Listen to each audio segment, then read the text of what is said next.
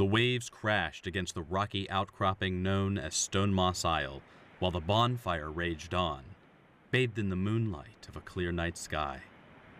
Blindfolded, the party and the other initiates processed into two lines from the encampment to the fire outside of the ruined temple.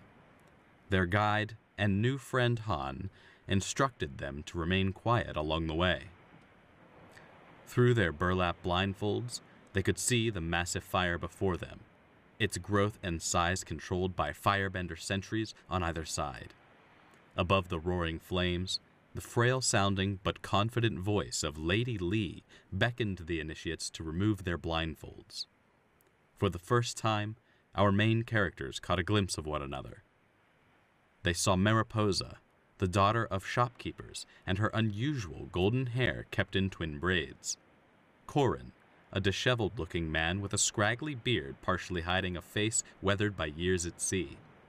Chet, a young and unassuming man with a curious and introspective gaze. And Roshi, the stocky young protege of his beloved and late dojo master.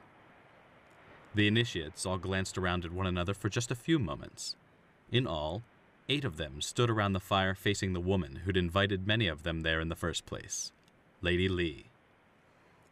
As she spoke, she introduced herself formally as Master Leonda, alongside her compatriots, the younger Master Bakwan and the older Master Yuren.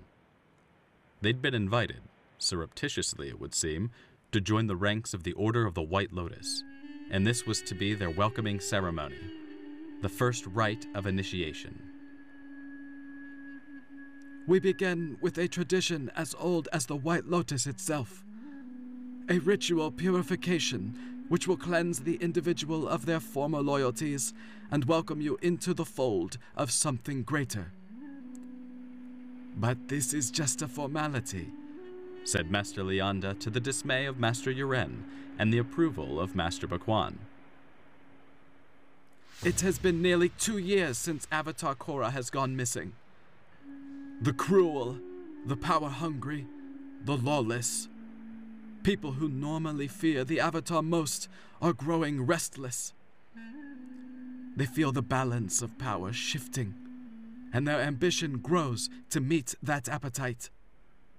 They are like sand sharks responding to the slightest tremors on pure instinct, testing their limits. We can no longer sit idly by.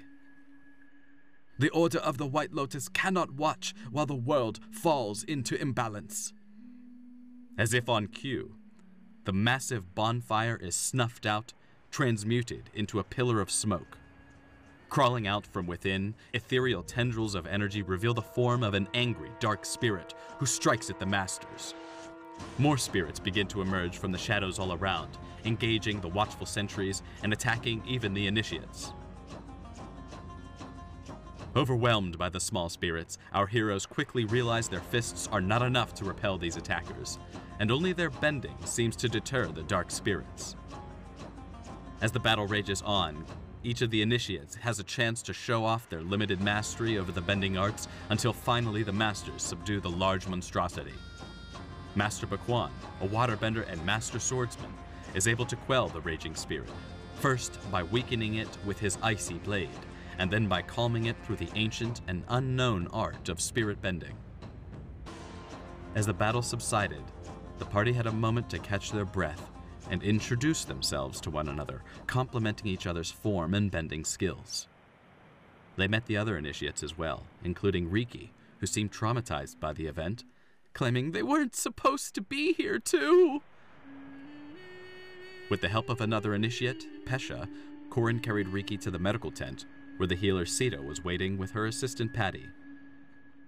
Seeing Corin in rough shape, Sita mentioned that Patty recently lost a bag of medical herbs and poultices, which would have been useful in the aftermath of the skirmish with those dark spirits. Offering his assistance, Corin leaves the medical tent to find his own bedroll.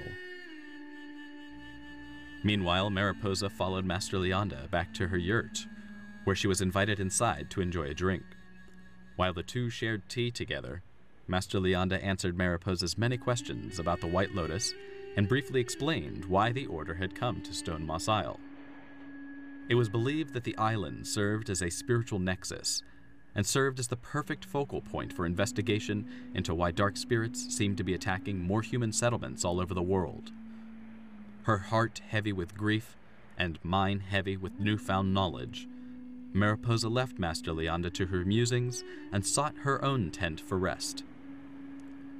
While Chet overheard passers-by and White Lotus sentries discussing rumors about pirates attacking in nearby coastal villages, Roshi absconded to his own tent, where he decided to meditate before bed. Deeply entranced in meditation, Roshi was besieged by disjointed visions of a stony faced woman whose visage he saw impressed upon a broken statue covered in overgrowth. In the morning, the party reconvened around the encampment's central fire pit where the cook and quartermaster Chezo prepared breakfast. It was here that Master Leanda addressed all of the initiates once again as a group, imploring them to consider the first initiation ritual a purification. She encouraged each of them to step up to the smaller fire and offer a personal effect as a token symbol to be cleansed by the fire. One by one, the initiates shuffled up to the fire, tossing in various trinkets and possessions. The unkempt Corin approached the fire, cutting his long hair and beard, tossing it into the pit. As she approached the fire, golden haired Mariposa untied the hairbands holding her braids together, tossing the expensive silk into the hungry flames. Then we saw Roshi unceremoniously toss into the fire a small stack of old clothing. Finally, a reserved Chet walked up to the fire with his hands in his pockets. He pulled his hands out to reveal nothing but a small tuft of pocket lint, which he had released over the flame. However, the lint was picked up by the heated air and blew away. After the party ate breakfast and recounted the events from the previous night, Master Bakwan invited them to the sandy sparring pits just outside the camp. There, several of the initiates engaged in friendly bouts, tossing rocks and flames, exchanging blasts of water and air. As the sparring matches came to an end, Master Bakwan congratulated his new pupils and reminded them of their next obligation. At midday, they would meet Master Leanda once again outside of the ruined temple. Their initiation had only just begun.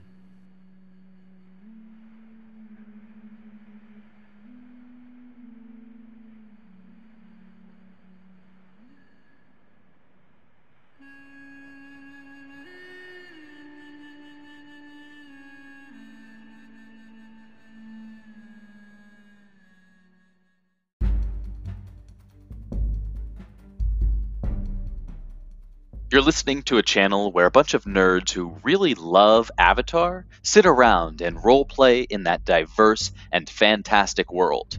And no, I'm not talking about blue people and floating islands. I'm talking about martial artists who can wield the elements to literally shape the world around them, build fantastic structures, achieve amazing feats, help each other, or help themselves.